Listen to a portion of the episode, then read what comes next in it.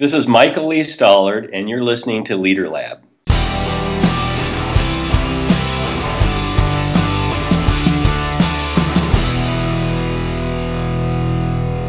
So, who are you and what do you do? My name's uh, Mike Stallard, or uh, online I'm Michael Lee Stallard because there was a Mike Stallard and a Michael Stallard, Stallard already published. Oh, so, in the domain name for Michael Lee Stallard was better? Gotcha. Yes. it was unique. there you go.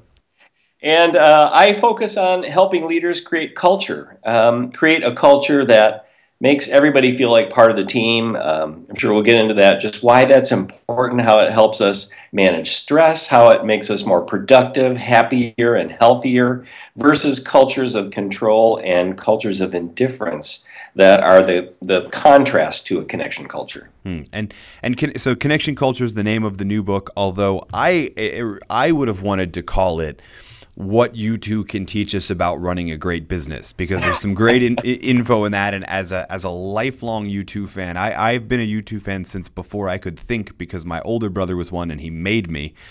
Uh, so, as a lifelong U2 fan, what can leaders learn from uh, how, to, how to shape a great organization? What lessons does U2 have for big business? Well, U, U2 is a fascinating story. You know, I, have been doing this, David, for about, it's a second career for me. I spent most of my career on Wall Street. I've been doing this now for about 12 years. And uh, it was actually a guy who was playing drums for the show Hairspray on Broadway who came up to me. He's a friend of ours and he said you should take a look at what the rock band U2 is doing because they do what you talk about, and uh, it's a great story. So I looked into it, and I was fascinated to see that U2 really started as a band. They were just teenage boys in Dublin, Ireland, in the mid '70s. And when they started, um, people laughed and booed at them. They were not very good. In fact, I saw recently that Bono said uh, we started playing music. I think he said in 1977. Well, the band was actually in existence before that. Now he, he didn't say this, but I'm reading into it, and I'm, I'm wondering if he thinks maybe they weren't so really playing music before that. It was, the quality was not that great. But you look at the band's trajectory, and they went from this band that people laughed at, not very successful. They stuck with it. They have been together for what going on five decades, and uh, all their adult lives. And most most bands don't stay together. And now they have received more Grammy awards than any band in history. In recent years, they surpassed the Rolling Stones, one of my favorite bands, record for the highest revenue producing concert tour in history. And when you look at many of those metrics, U2 is wildly successful. No question, one of the best bands in history. And how did they go from a band that people laughed at to one of the very best of all time? And it really is a story of a band that had, a, I would give a lot of credit to the whole band, but also to Bono, who is a leader among leaders. It's a partnership type culture. But what you see in Bono is he communicated an inspiring vision and lived it. He values people and he gives them a voice. And by doing that, he creates a sense of connection, community, and unity. So they, they feel like a family, a band of brothers. And it's allowed them to really stick together to perfect their music over time. And I know you've talked about this in your writings, um, just the, the research that shows it takes 10 years of intentional practice and coaching to really become an expert on anything. And when you stop and think about that, it takes a lot of perseverance. Uh, it takes uh, some humility to take coaching. Uh, it takes support to get through the inevitable obstacles that come up.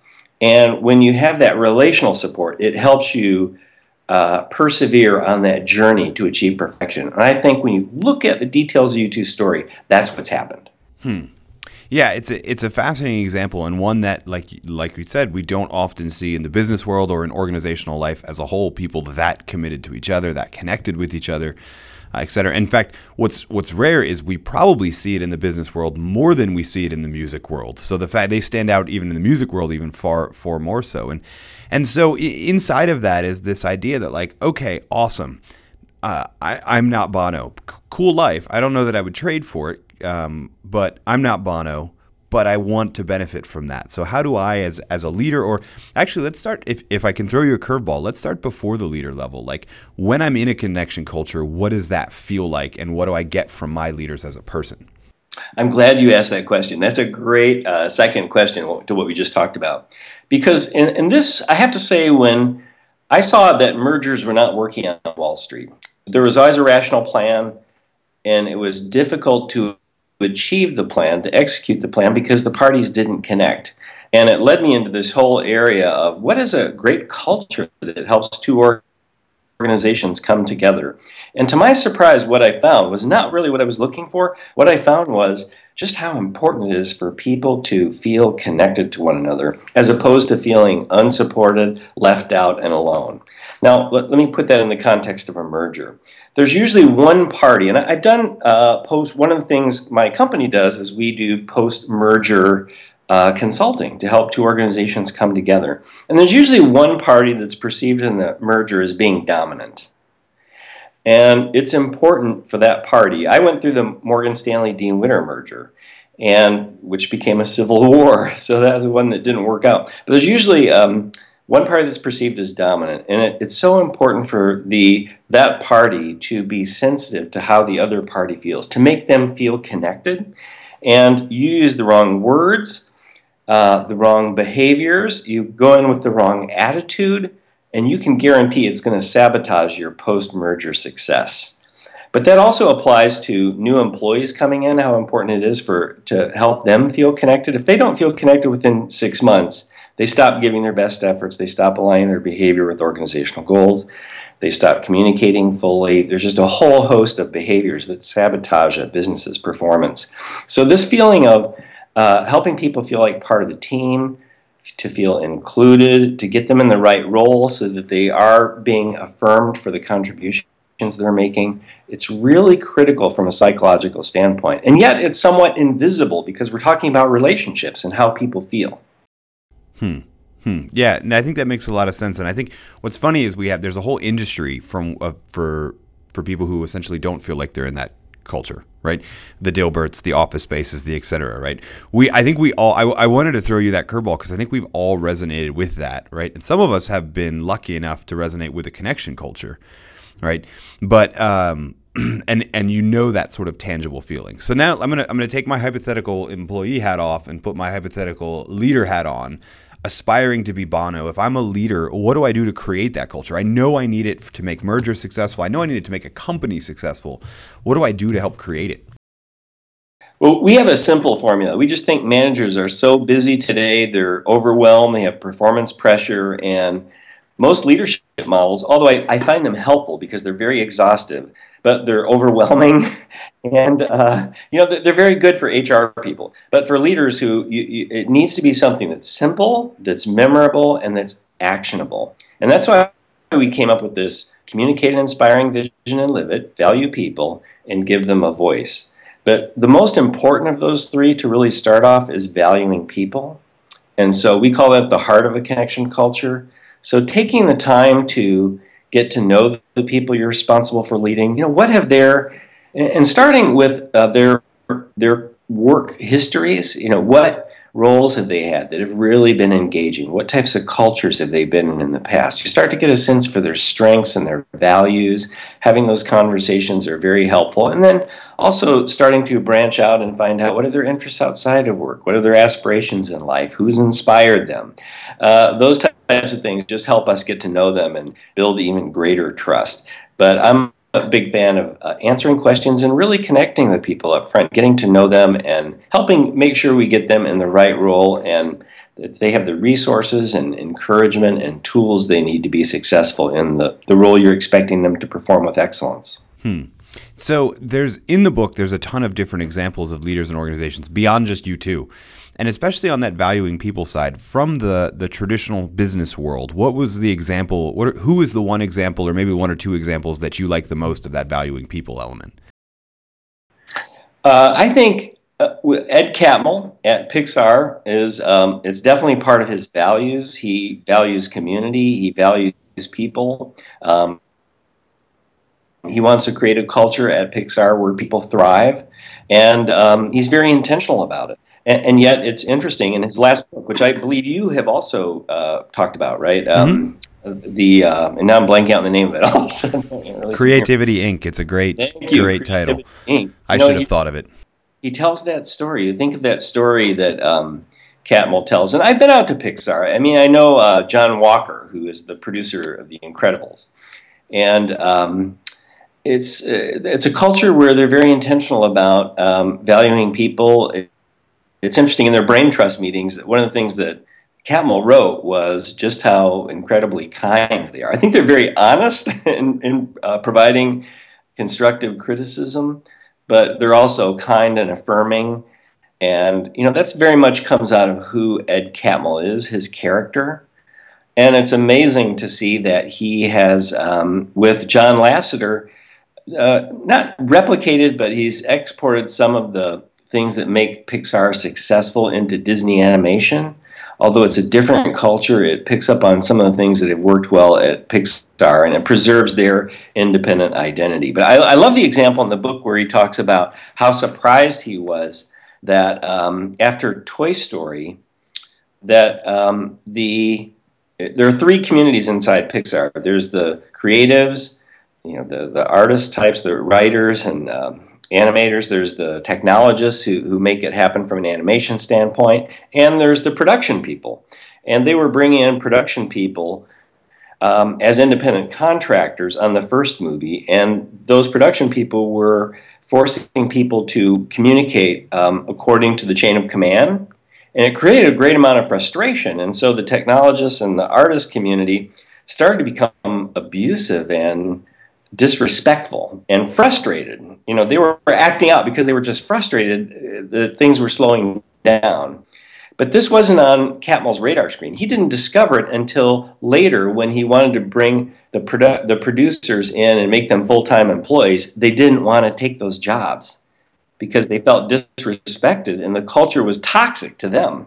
They were proud to be a part of the uh, you know of a, a, great animated movie, but the culture was toxic, and it wasn't something on his radar screen, and it really surprised him that he had to focus on culture first. And so that's what a lot of Creativity Inc. about is about is how he views his job as really focusing on the culture, just how critical that is, because uh, he's been blindsided in the past when uh, things were not, as the CEO, he didn't, he was preaching it, he was walking the talk, but he didn't have some processes in place and wasn't close enough to it to see that there was a whole segment of his employee population that was not engaged. In fact, was quite the opposite. Yeah. No, I, I totally agree with you, especially, you know, I was thinking back the the interesting thing to me, Catmull has built such a culture that values people that even their criticism is done in a way that values people, right? So even that, the uh, I mean, they they are, like you said, they're not shy about it, but it's not like people walk away feeling like dejected, like they're terrible people. The other thing I think was interesting is that is that exact idea that parts of the culture are sort of subjective, and I think that's why if I can put words in your mouth, I think that's one of the reasons valuing people is such the important element because if you if you're not thinking about people valuing people and valuing people as individuals then you're not actually taking the time to see that different people have different perceptions of the organization and you want to create a culture a culture that resonates and connects with all of them not just what you think looks cool. Um, which I think is a really interesting point about that the importance of valuing people. Right. And and you see it in other leaders. Ed um, uh, Alan Mulally's turnaround at Ford, um, Admiral Vern Clark, who was chief of the U.S. Navy from 2000 to 2005, at a time when the Navy was struggling, As, is another leader. I've uh, gotten to know Admiral Clark and his wife Connie, and they both uh, they love sailors and their families and people who serve a cause greater than self. And so for them, um, it was it was important for Admiral Clark. He wanted to reconnect with the enlisted community because the Navy was not achieving its first term reenlistment uh, rate of its goal of 38%. And um, it would, Admiral Clark was concerned about its effect on the Navy's performance. And so he made changes to the culture, which resulted in an increase up to about 58% from under 38%. It's a huge increase in about 18 months that the Navy experienced. So uh, President Clinton picked the right chief of the Navy when he promoted uh, Admiral Clark from commander of the Atlantic Fleet to be the chief um, chief of Navy operations. So yeah, and, and you brought up a really interesting point there about sort of not just I mean Catmull was that way and Pixar sort of was always kind of that way, but you brought up a really interesting point that sometimes uh, most organizations, I would say, don't value this type of thing. And you can walk into an organization like the Navy and see that culture is is valuing people. Maybe be that it's not a connection culture; it's a very minimal part of it. I think you see it in more often in sort of for profit. Why does it seem like something about is it the hierarchy? Is it just organizational life? Why is it so often people aren't focused on this idea of building culture?